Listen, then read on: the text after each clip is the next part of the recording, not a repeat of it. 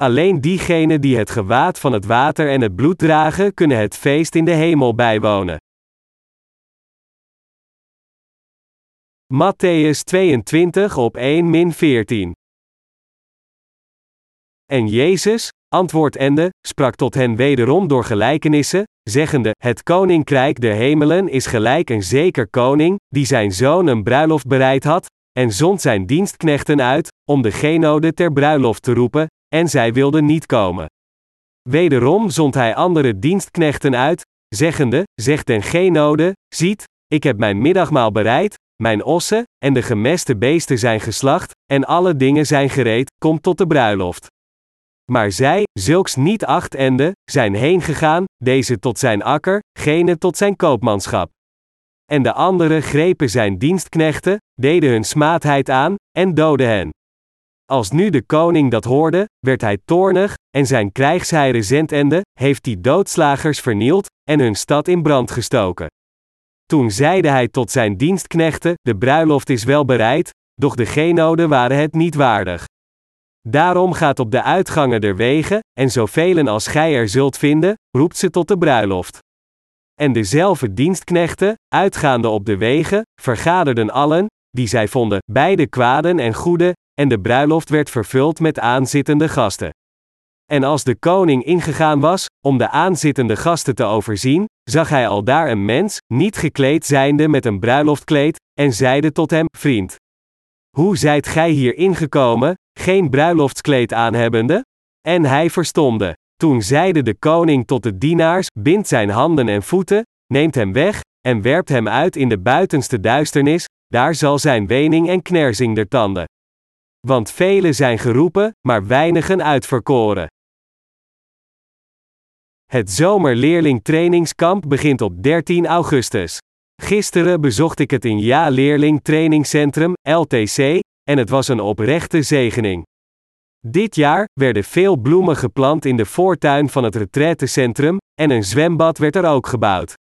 De Valleirivier zat vol water door de heilige regenval, het water stond zo hoog dat het tegen het onderste deel van de brug die wij gebouwd hadden bij de ingang van het trainingscentrum kwam.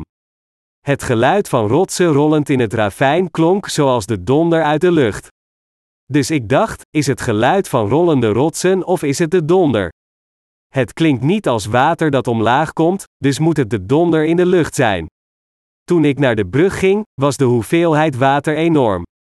Toen ik terugkeerde van het LTC, zag ik dat de steunpilaren van de Livingstone Bridge half onder water stonden. Deze recente regen was enorm. Dat het LTC geen schade leed, ondanks de hevige regen, kwam door de genade van God.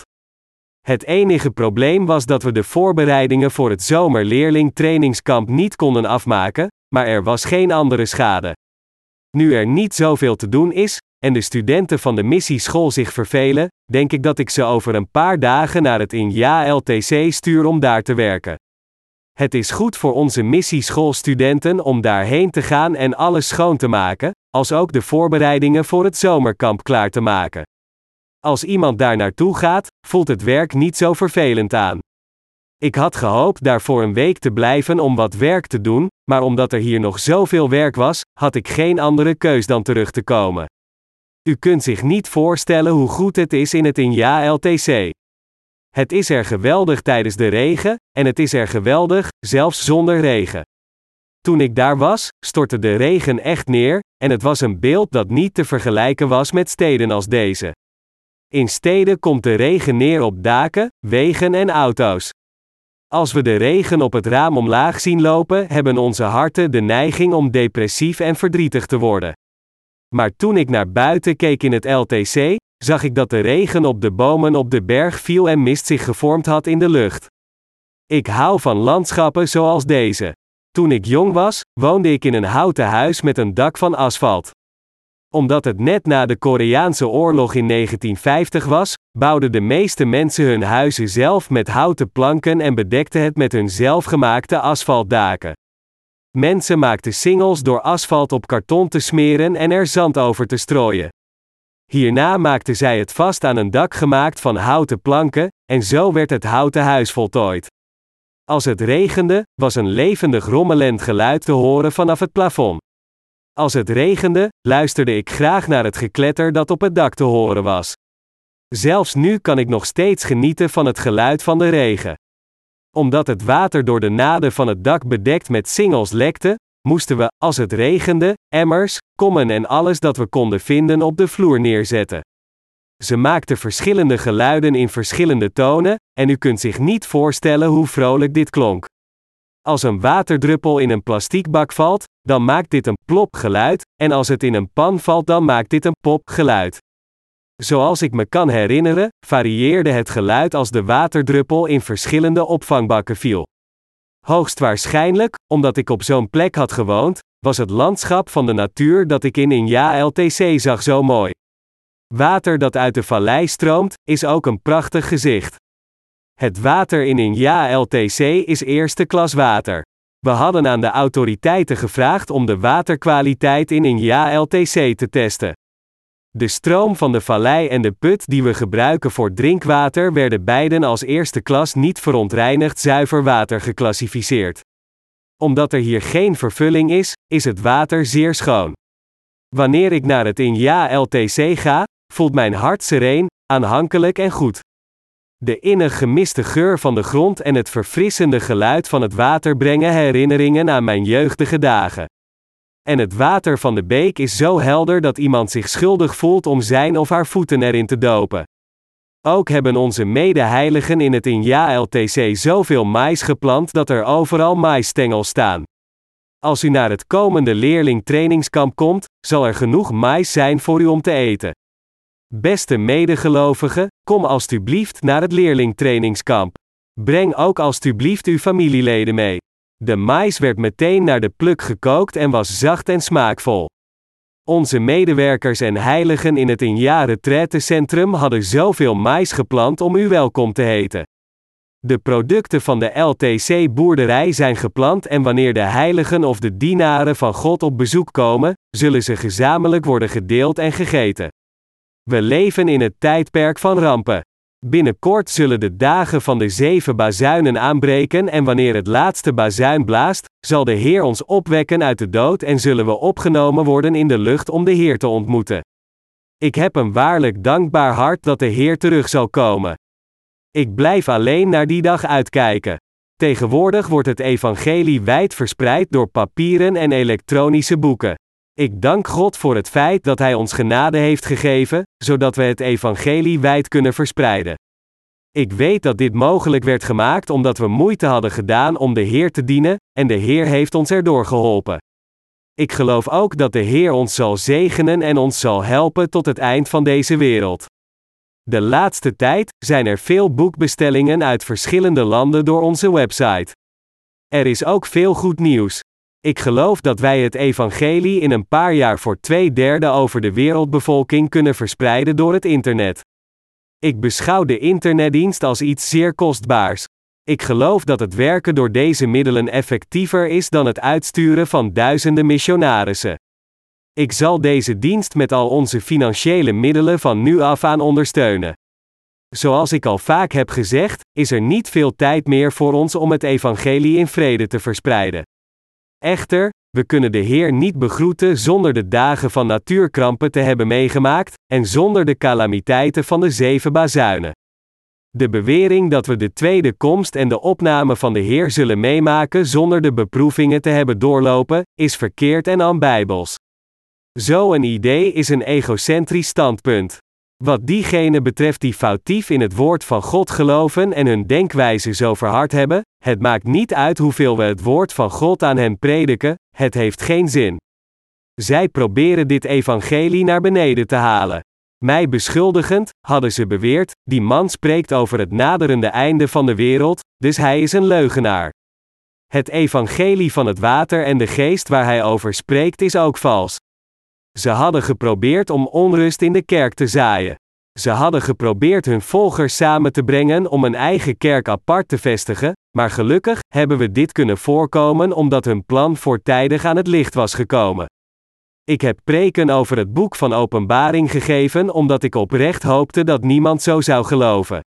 Ik sprak over het woord in het boek van Openbaring omdat mensen een verkeerde kennis hebben over de laatste dagen. Maar we moeten het woord van God strikt interpreteren zoals het is om de vraag te beantwoorden: wanneer zal Jezus zeker komen? Als een prediker de Bijbel dicht doet en volgens zijn of haar eigen denkwijze predikt in de preekstoel, dan is hij een valse prediker. Als we de Bijbel open doen, moeten we spreken op basis van de Bijbel. Bezorgd dat er misschien dergelijke mensen onder onze dienaren zouden zijn, had ik in detail over deze dingen gepredikt. Bovendien hebben we boeken gepubliceerd over openbaring, zodat de dienaren van God en de heiligen over de wereld correct alles over het woord zouden weten.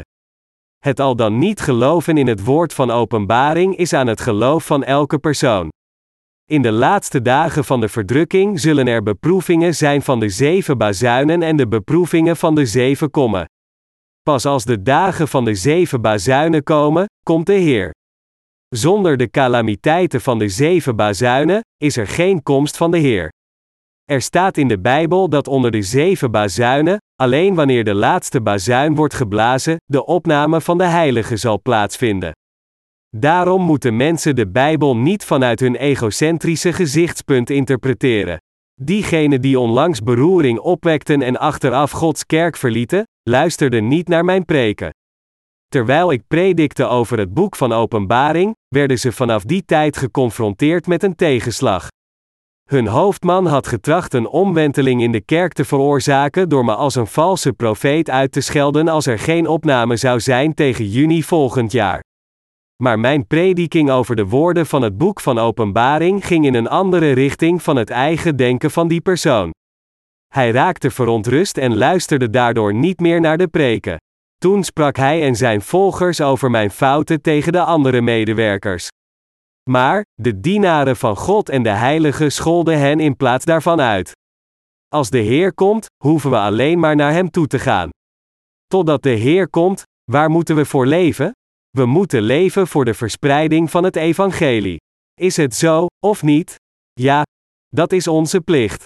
Tot wanneer kunnen we doorgaan met het verspreiden van het Evangelie? Dat is wat belangrijk is. Nadat we klaar zijn met het verspreiden van het evangelie naar de uiteinden van de wereld, zal de Heer komen. Dan pas eindigen onze inspanningen. Echter, is het juist dat een boer wacht tot de herfst zonder zich bezig te houden met het werk op de boerderij of met zaaigoed. De boer moet wachten op het verstrijken van de zomer en de komst van de herfst door het veld te bewerken met de komst van de lente, zaaien, water geven, spruiten laten ontkiemen, onkruid wieden, verplanten enzovoort. Door voortdurend zorg te dragen voor het veld, zullen er vruchten worden gedragen wanneer de herfst komt. Dus moet de boer van tevoren opbergzakken en dorsgereedschap voorbereiden. Dan, als de herfst arriveert, kan de boer de oogst oogsten. Maar als een persoon zou wachten op de herfst zonder zijn werk volbracht te hebben, dan zal die persoon een bedelaar worden. Als we zouden wachten op de dag van de komst van Heer zonder het evangelie te verspreiden, dan zal Jezus nooit komen. Dan komt de Heer later en straft Hij ons als luie dienaren ons verdrijvend naar een duistere plaats. Mensen denken dat het goed is om een leider te worden. Als men een leider van een bepaalde samenkomst is geweest en op deze positie lang heeft gezeten, dan realiseert men zich dat dergelijke plaatsen eigenlijk oncomfortabel zijn. Lichamelijk worden leiders erg moe. Er zijn veel dingen waar ze zich zorgen over maken, om verantwoordelijkheid over te nemen en aandacht aan te schenken. Als er mensen in onze samenkomst zijn die deze positie begeren en persoonlijke glorie zoeken, dan moeten deze mensen snel onze samenkomst verlaten. Deze personen moeten uit Gods kerk gaan, dezelfde soorten van mensen samenbrengen en over die mensen heersen door ze met hen te laten instemmen en door menselijk te zijn voor hen. De persoon moet als een koning of koningin daar optreden, omdat er tijdens onze bijeenkomsten niemand kan regeren over mensen. Wij hebben dat voorrecht niet. Hier in Gods kerk is er niemand die kan zeggen: Jullie zijn mijn dienaren en ik ben de koning. Als iemand dat zegt, dan denk ik dat uw medegelovigen hun schoenen zouden uitdoen en die persoon daarmee in zijn of haar gezicht zou slaan. U en ik zijn diegenen die leven voor de Heer en het Evangelie. Is er iemand onder ons die iemand van dienst is? Nee, die is er niet. Het is niet gemakkelijk om met u allen individueel om te gaan, en omdat er de Heilige Geest in diegenen van u zit die in het Evangelie geloven, worden dergelijke dingen niet getolereerd. Heiligen in de kerk van Seoul zeggen dat het zwaar voor hen was tot nu toe. Een bepaalde heilige zei dat omdat de medewerker hem zo haatte, hij zijn toevlucht nam tot het aanbieden van een envelop gevuld met geld. Nadat hij de medewerker een envelop met geld had gegeven, zei de heilige dat hij hem heel veel vriendelijk begon te behandelen. Geef alstublieft geen enveloppen gevuld met geld aan uw medewerkers. Om dit te doen zou het goed zijn als u het zou geven om enige waardering te tonen aan uw medewerkers in dankbaarheid. Het is een serieus probleem als u een van uw medewerkers geld geeft omdat u denkt dat hij of zij u haat. Is Gods kerk een politieke organisatie? Zijn we verkiezingskandidaten voor de Nationale Assemblée? Is onze samenkomst een plaats waar mensen enveloppen met geld geven aan iemand in een hogere positie in ruil voor partijnominatie? Dat is niet zo. De prediker die onlangs de kerk verlaten had, daarvan werd gezegd dat hij het hoofd van de kerk was. Maar als het hoofdkantoor om hulp vroeg, was hij erg onwillig. Eens moest onze missiekerk in Changju een computer kopen, en omdat deze goedkoper zijn in Seoul, vroeg ik om hulp aan een van onze missiewerkers in de Seoulkerk. Ik belde hem op en zei: Junior Pastor AHN van de Changju-kerk zal naar Seoul komen. Wilt u hem helpen om een winkel te vinden waar hij een goedkope maar degelijke computer kan kopen? Wanneer hij arriveert, begeleid hem dan en help hem om er een te kopen voor een goede prijs. En dus maakte junior pastor AHN een afspraak om naar de kerk in Seoul te gaan om 9 uur in de ochtend. Maar, toen hij om 9 uur aankwam, vertelde hij me dat de kerkdeur dicht was en de medewerker nog lag te slapen. Toen de junior pastor AHN op de kerkdeur klopte, kwam de vrouw van de medewerker nog half slapend aan de deur en zei: Mijn man heeft tot laat in de nacht gewerkt, dus hij slaapt nog. Ga weg en koop het alleen. Sinds dit zijn eerste bezoek aan Seoul was, vond die junior pastor strompelend en dwalend zijn weg naar het Yongsan winkelcentrum, dat beroemd is voor de verkoop van elektronische apparatuur tegen lage prijzen. Maar zoals het geluk het zou hebben, was het de dag dat alle winkels gesloten waren. Hij vertelde me dat toen hij terugkeerde naar Changju zonder in staat te zijn een computer te kopen, hij veel spijtgevoelens tegen deze medewerker had. Sinds de medewerker in Seoul leefde, had hij deze informatie door kunnen geven met een telefoontje. De medewerker van de Changju-kerk had de computer ook kunnen kopen door er rechtstreeks heen te gaan, maar omdat hij een medewerker was van onze missieorganisatie, vertrouwde hij hem en vroeg hem om hulp. Maar met de behandeling die hij ontving, had hij zich echt zo verbaasd gevoeld. De medewerker, die de kerk heeft verlaten, heeft een moeder die het in jaren centrum beheerde, en hoewel ik later achter de waarheid kwam, had de vrouw heel veel slechte daden voor God gedaan terwijl ze daar aan het werk was. Er gingen eens een paar familieleden van zuster Eun Yang Wang naar het Inja LTC, omdat haar moeder daar verbleef. Toen ze daar naartoe gingen, zagen ze wat pepertjes hangen die wij verbouwd hadden, en ze vroegen of ze er een paar konden meenemen. Maar de vrouw, die het in LTC beheerde, zei: Koop het met geld, dan kun je ze meenemen. Een doos pepers verkopen voor 5 dollar aan het familielid van een persoon die daar werkt. Kunt u zich voorstellen hoe slecht zij zich gevoeld moeten hebben? Niet allen dat, toen zuster Eun Yang Wang geld naar haar moeder stuurde voor haar verjaardag, hield de vrouw het zelf en gaf het niet aan de moeder van zuster Wang. Dit is het topje van de ijsberg van datgene wat zij in de kerk gedaan hebben. Hoe kan ik niet slecht over hen spreken? Had ik stil moeten blijven en niet moeten spreken? Het zijn mensen die Gods kerk hebben bijgewoond en ondertussen hebben gezegd dat het evangelie van het water en de geest niet de waarheid is. Omdat zij niet echt in het evangelie van het water en de geest geloofden, wisten ze niet hoe zij hun medebroeders en zusters moesten dienen, en zochten zij alleen naar hun eigen voordeel. Is er iemand onder u die kan zeggen dat het evangelie van het water en de geest niet de waarheid is? Menselijke wezens plegen elke dag zonde vanwege hun gebrek. Was het niet voor het evangelie van het water en de geest, hoe konden menselijke wezens dan zonder zonde zijn? Hoe waren we dan in staat geweest om te zeggen dat we geen zonde hebben? Het evangelie van het water en de geest is ons leven. Het is de waarheid, zoals een onschatbare parel die nergens voor ingewisseld kan worden. Dat is waarom de geschriften ons vertellen dat diegenen die het gevonden hebben alles zullen gaan verkopen wat ze hebben om het te kopen, want zij weten dat het iets heel kostbaars is. Matthäus kwart voor twee smiddags min 46. Toch gooiden ze het evangelie van het water en de geest weg en gingen de wereld in. Het is alsof je jackpot speelt met diamanten, onbewust dat het een kostbare steen is. Het is hetzelfde als inheemse kinderen die de diamanten ruilden voor chocolade die werd gegeven door ontdekkingsreizigers. Door de geschrifte passage van vandaag spreekt God tegen ons over precies deze dingen. God spreekt over diegenen die het koninkrijk van de hemel binnengaan. Welk soort van mensen zijn diegenen die het koninkrijk van de hemel binnengaan? Lang geleden hield een welvarende koning een banket voor het huwelijk van zijn zoon, omdat hij alles had voorbereid en veel mensen had uitgenodigd. Omdat de koning mensen had uitgenodigd voor het feest, kon iedereen deelnemen aan het feest door een bruiloftskleed te dragen. Net zoals mensen gastvrijheid kunnen ontvangen en genieten van de glorie door het feest met een bruidkleed bij te wonen, zo is onze binnenkomst in de hemel. Het is God die de mensen uitnodigt in zijn koninkrijk. God nodigt mensen uit door te zeggen dat iedereen die gelooft dat Jezus ons gered heeft door het evangelie van het water en de geest de hemel kan binnenkomen. Ongeacht wie het is, iedereen die gelooft in het evangelie van het water en de geest in zijn of haar hart heeft het gewaad van geloof voorbereid en kan de hemel binnengaan. Dit betekent dat ondanks dat mensen de uitnodiging van de hemel hebben ontvangen, alleen diegenen die het gewaad van geloof hebben voorbereid de hemel kunnen binnengaan. Van de andere kant, mensen die het gewaad niet hebben voorbereid kunnen de hemel niet binnengaan. Beste medegelovigen, als we naar een feestje gaan, nadat we een uitnodiging hebben ontvangen, trekken we onze nette kleding aan.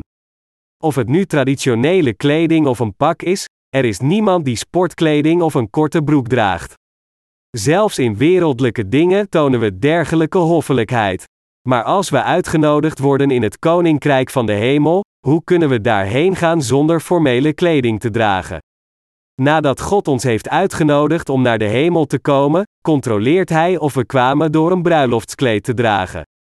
Hij heeft het zo gemaakt, onder de aanwezigen van het feest, dat iedereen die een bruiloftskleed draagt onbeperkt kan eten, drinken, genieten en blijven kan. Echter, God pikt diegenen eruit die naar het feest komen zonder een bruiloftskleed te dragen, en gooit ze in de duisternis. Er wordt in vers 13 gezegd: Toen zeide de koning tot de dienaar: Bind zijn handen en voeten, neemt hem weg, en werpt hem uit in de buitenste duisternis, daar zal zijn wening en knersing der tanden. Beste medegelovigen, als we naar de hemel willen gaan, welk soort van gewaad van geloof moeten we dan dragen? De Heer heeft voor ons een gewaad voorbereid dat ons toestaat om de hemel binnen te gaan, maar welk soort van gewaad is het? Het is het evangelie van het water en de geest.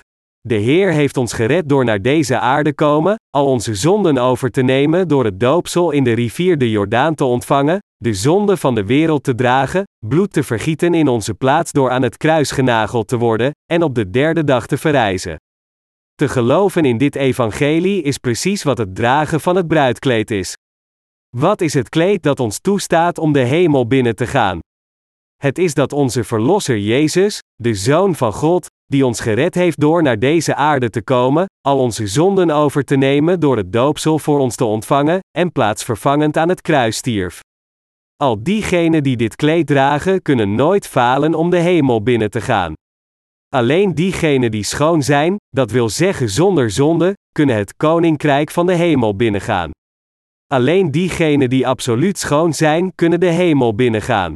Het dragen van het kleed betekent geloven in het doopsel dat Jezus had ontvangen door naar deze aarde te komen, in zijn bloed dat vergoten werd aan het kruis, en te geloven in de verrijzenis van de Heer als de Verlosser.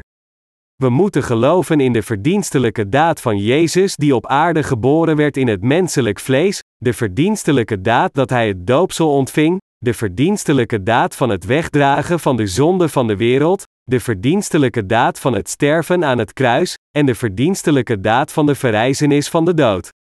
Zittend aan de rechterhand van de troon van God de Vader, zal hij elke zondaar veroordelen die geweigerd heeft te geloven in deze verdienstelijke daden. Gelovend dat de Heer persoonlijk de God van zaligmaking is geworden voor diegenen die geloven in het werk dat de Heer heeft gedaan, is precies wat het dragen van het kleed is. Dit kleed is belangrijk, omdat het het feest van het koninkrijk van de hemel is, en alleen diegenen die zonder zonde zijn het kunnen bijwonen, moet men het kleed zonder twijfel dragen. Hoe goed is dit kleed dat de Heer voor u en mij gemaakt heeft? Hoe meer u erover nadenkt, hoe beter het is. We offeren onze aanbidding voor God, sprekende onder elkander met psalmen en lofzangen en geestelijke liederen, zingende en psalmende den Heere in uw hart. Efezië 5 vers 19. We prijzen de Heer die ons zonder zonde heeft gemaakt door het evangelie van het water en de geest. Spreek tegen elkaar in psalmen en lofzangen en geestelijke liederen met de songteksten in ons hart, en zing liederen van eer verenigd met andere heiligen. We offeren dank en aanbidding door liederen van lof te zingen. Dit is het om het offer van lof aan God aan te bieden, Hebreeën 13 vers 15. Hoe schoon en goed is het kleed waar God ons mee bekleed heeft? Omdat God ons met dit kleed bekleed heeft, zijn wij in staat om de hemel binnen te gaan.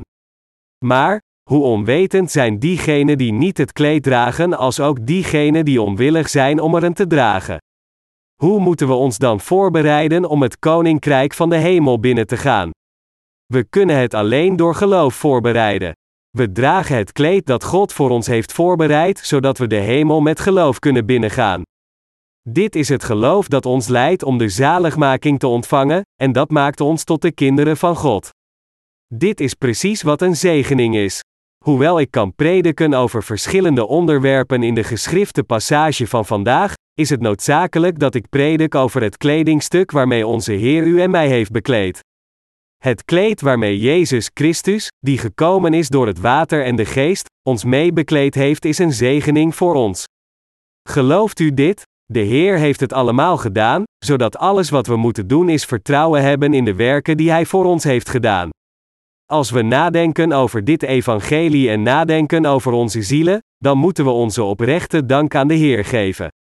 Ongeacht of we wel of niet in een goede situatie zitten, zijn we in staat de Heer op elk moment te bedanken. Omdat we het kleed van geloof dragen, zijn we in staat voor de Heer te komen, ongeacht wanneer Hij ons roept, altijd het werk dat Hij ons door geloof toevertrouwd heeft, machtig te doen. Omdat we in de genade van zaligmaking met geloof zijn, zouden we de Heer dankbaar moeten zijn vanuit het diepst van ons hart en lof moeten uitbrengen. Omdat onze harten vervuld zijn met vreugde, komt de lofgeven gewoon vanzelf. We willen samenkomen en de communie delen, en we willen in staat zijn om al het werk te voltooien dat de Heer ons heeft toevertrouwd. Omdat de Heer ons gered heeft en wij de zaligmaking hebben ontvangen, zijn we in staat om het werk te doen die de Heer ons heeft toevertrouwd. Hoewel we sommige werken niet kunnen doen, doen we de werken die we kunnen doordat wij ons samen verenigen. Dit is echt goed. Waar vindt u iets dat beter is dan dit?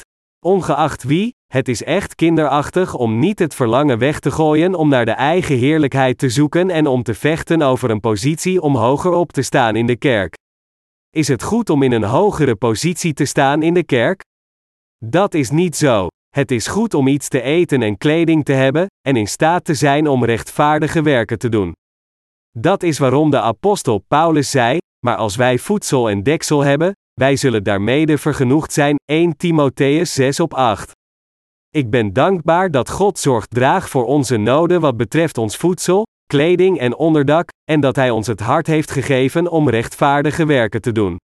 Als we alleen maar voor de Heer kunnen leven door voor onszelf te zorgen, opdat ons lichaam niet ziek wordt, en als we alleen maar voor het evangelie kunnen leven zonder het lijden van problemen met voedsel, kleding en onderdak, dan zouden we tevreden zijn. Dan zou er voor ons geen noodzaak zijn iets anders te wensen. Niet alleen dat, het is dan niet nodig dat we ons humeur verliezen tegenover diegenen die ongegrond tegen ons zijn. Wordt niet alles van onszelf, alleen door hebzuchtig te zijn? God heeft ons verteld eerst zijn koninkrijk en zijn rechtvaardigheid te zoeken. We zijn tevreden met het lijden van onze levens die het evangelie verspreiden voor het koninkrijk van God. God zal ons alles geven dat we nodig hebben als we in geloof blijven leven en dankbaar zijn. Ik ben alleen al daarvoor dankbaar. Er zijn mensen die zich via e-mails tegen het evangelie van het water en de geest verzetten, zonder te onthullen wie ze zijn en wat hun overtuigingen zijn. Als ze echt moedig zijn, moeten ze zichzelf tonen en doen wat ze denken dat goed is. Maar er zijn mensen die zich achter de computer verschuilen en claims maken die niet logisch zijn. Ik hou me niet bezig met dergelijke mensen. God zal diegenen die zich verzetten tegen diegenen die in het evangelie van het water en de geest geloven niet met rust laten. Ik geloof dat God hen twee keer zo hard zal wreken als ze ons schade berokkenen. We vragen aan God dat Hij ons met onze eigen ogen laat zien en horen wat Hij met hen zal doen. Ze hebben niets met ons te maken. Bovendien zullen we nooit in staat zijn hen te ontmoeten als we naar de hemel gaan. Dergelijke mensen spreken alleen over het bloed van het kruis. Dan ga ik recht op het doel af en vraag: hoe zorgt u voor de zonde die u vandaag pleegt? Sommige mensen antwoorden en zeggen: Jezus zorgde volledig voor die zonde door ze aan te pakken en vervolgens plaatsvervangend aan het kruis te sterven. Echter, dat is onjuist. Als dat het geval was geweest, welke behoefte zou er dan voor God zijn geweest om het opofferingssysteem in het Oude Testament te plaatsen? Zouden de mensen van vandaag niet uit de hemel worden gegooid omdat ze zonden in hun hart hebben, omdat ze alleen in het bloed van het kruis hebben geloofd en dus niet het kleed hebben voorbereid? Dat is waarom Jezus zei, want velen zijn geroepen, maar weinigen uitverkoren, Matthäus 14 over 10 avonds. We hebben de zaligmaking ontvangen omdat God ons gekozen heeft in Jezus Christus en ons redding had gegeven in de Heer. Het is niet zo dat we de zaligheid hebben ontvangen alleen maar omdat we onvoorwaardelijk geloven, zonder geloof in het evangelie van de waarheid. Door geloof is het dat wij in Christus zijn. We kunnen het schone kleed dragen door te weten en te geloven dat Jezus ons gered heeft door het water en het bloed volgens het offersysteem, zoals aan ons beloofd voor onze zaligmaking.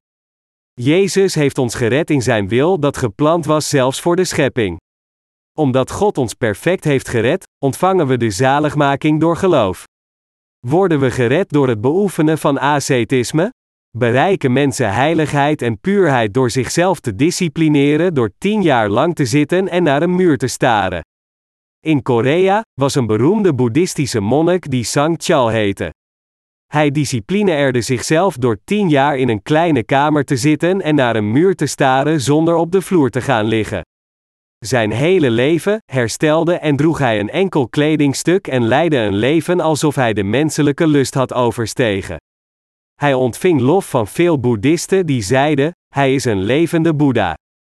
Maar toen hij moest sterven, liet hij een gedicht achter dat zei: Ik heb zoveel mannen en vrouwen tijdens mijn leven misleid, mijn zonden hebben de luchten gevuld, hoger dan Berg Sumi.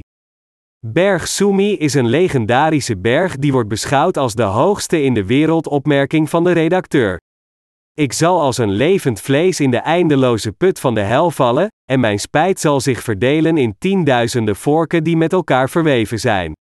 Dit reflecteert het feit dat er zonden in zijn hart zaten, en dit gedicht is een eerlijk getuigenis over het feit dat zonden nooit weggaan door iemands eigen discipline.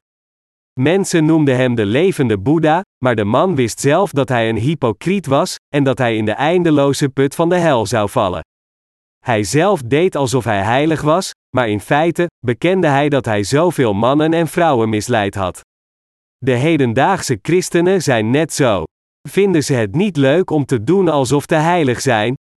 Sinds mensen zonden in hun hart hebben, kunnen zij heilig worden door te doen alsof ze heilig zijn van de buitenkant. Als iemand bidt als het de tijd van aanbidding is, en als iemand recht en goed doet, is die persoon dan heilig. De Heer heeft ons gered door naar deze aarde te komen, het doopsel te ontvangen en te sterven aan het kruis. We zijn heilig geworden door hierin geloof te hebben. Daarom is het vreugdevol voor diegenen die geloven in het evangelie van het water en de geest om elkaar te ontmoeten. Zij hoeven niet hypocriet te doen over heilig zijn voor elkaar. Wanneer er iets heerlijks is, maken de rechtvaardigen een commotie proberend meer te eten dan een ander. Als we de pijn en het gebrek van anderen zien, troosten we elkaar door geloof. Wij zijn diegenen die elke dag zonde plegen wegens gebrek. Wat is het dat ons, die zo zijn, rechtvaardig en zonder zonde heeft gemaakt? Het is het kleed. Het is het kleed van de Heer die ons door het water en het bloed heeft gered. Als we kijken naar de hedendaagse geschrifte passage, dan wordt er gezegd: vergaderden allen, die zij vonden, beide kwaden en goede. Er wordt gezegd iedereen uit te nodigen, ongeacht wie zij zijn.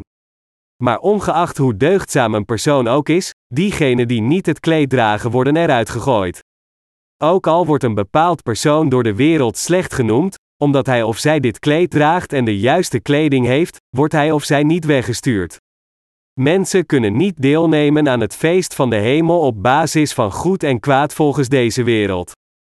De belangrijkste factor dat beslist of iemand wel of niet kan deelnemen aan het feest hangt af van het feit of iemand gelooft dat God hen gered heeft. Dit geloof is wat belangrijk is.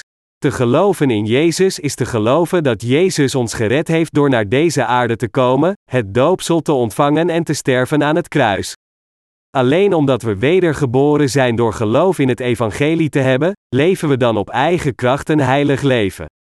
Nadat we beginnen te geloven in het evangelie, kunnen we niets veranderen.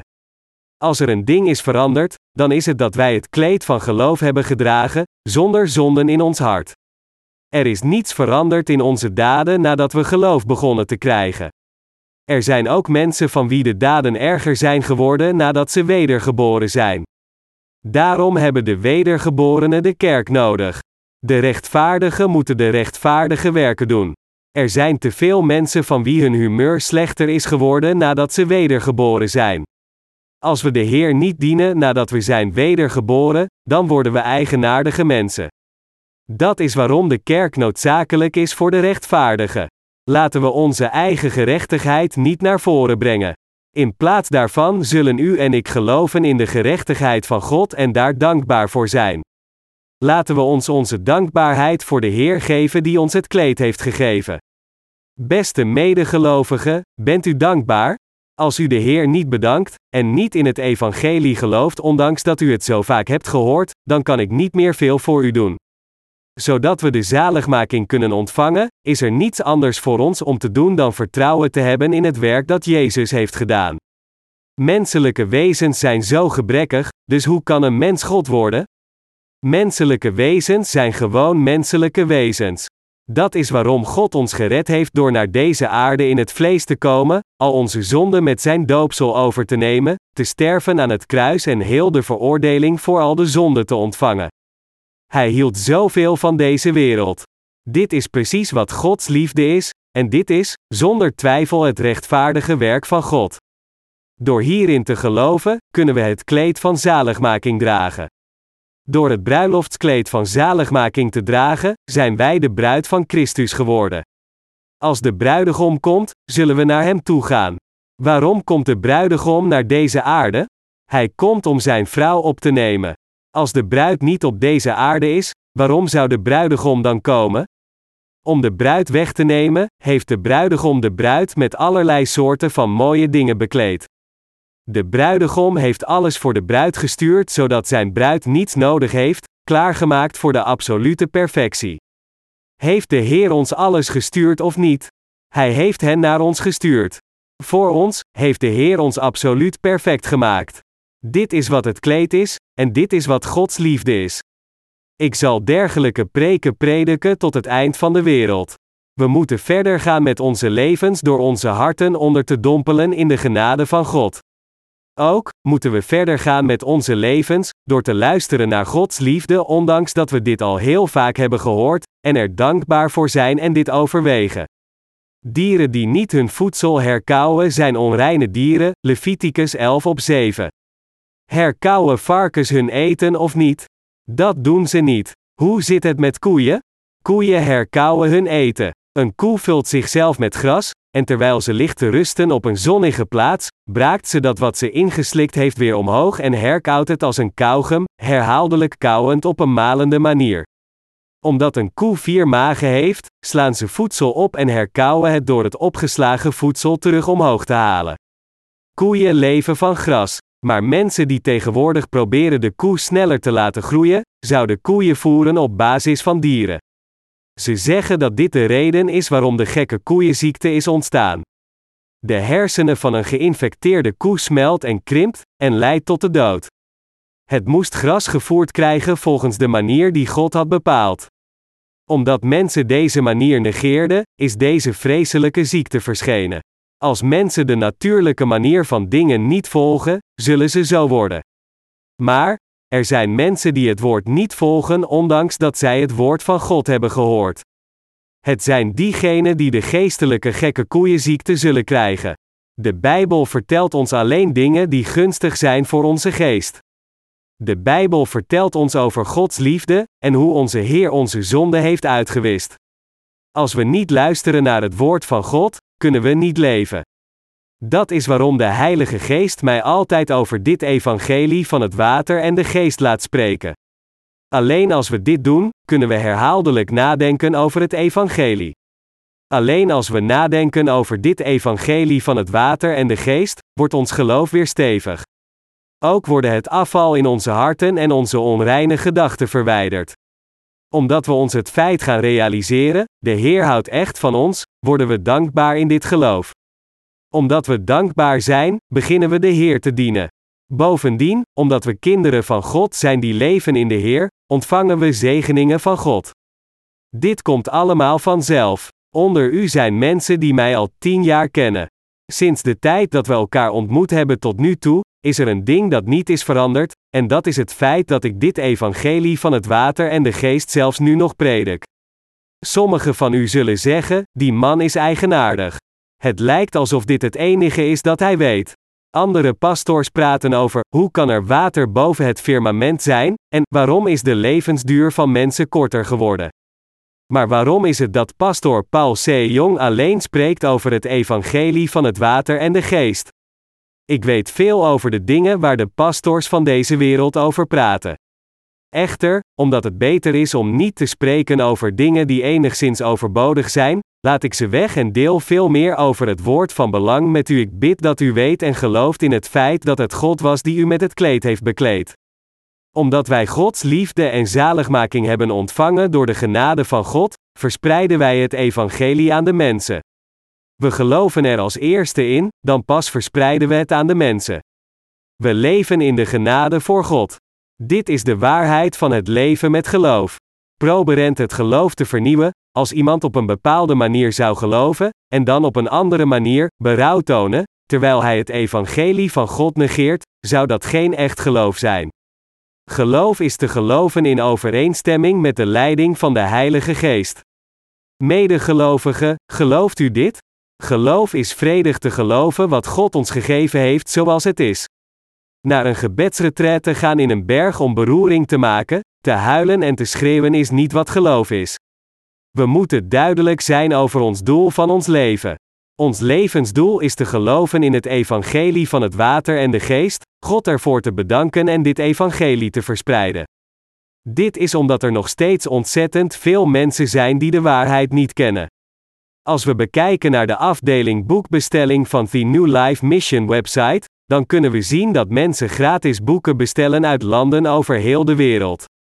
Landen zoals de Verenigde Staten, Mexico, de Filipijnen, Maleisië, Australië, Sri Lanka, India, Brazilië, Frankrijk, Duitsland, Chili, Argentinië, Peru, Guatemala, België, Pakistan, Japan, Italië, de Dominicaanse Republiek, Groot-Brittannië, Canada, El Salvador, Spanje, Rusland enzovoort. Zelfs mensen uit West-Europa, van wie de christelijke geschiedenis honderden jaren teruggaat, sturen ons hun indrukken over onze boeken. Een persoon zei dat hij theologie voor 50 jaar had gestudeerd en als pastor voor 50 jaar had gewerkt. Maar nadat hij boek 1, 2 en 3 van onze Engelse boekenreeks gelezen had, beleidde hij dat zijn leven volledig veranderd was, en dat hij een totale verandering van zijn hart ervaarde. Ze hebben bekend dat nadat ze onze boeken hadden gelezen, hun problemen van zonde werden opgelost en dat zij zich gingen realiseren wat het betekende om de Heilige Geest te ontvangen. Beste medegelovigen, te geloven in dat wat God ons gegeven heeft en het te verspreiden is het leven dat wij, de bruid van de Heer, moeten leiden. Wat u betreft, zeg alstublieft niet: Ik ben zo ontoereikend dat ik de Heer niet kan volgen, of ik ben zo slim dat ik niets meer hoef te horen in de kerk. Er zijn twee manieren om diegenen te trainen die hun harten nog niet hebben gegeven om voor het evangelie te leven: sla de persoon met het woord totdat hij of zij zich realiseert dat er iets mis is met hem, of laat de persoon het werk van het evangelie zo vaak doen dat heel zijn of haar eigen gerechtigheid gebroken wordt. Door dit te doen, zal de persoon zich realiseren hoe genadig en dankbaar dit evangelie is.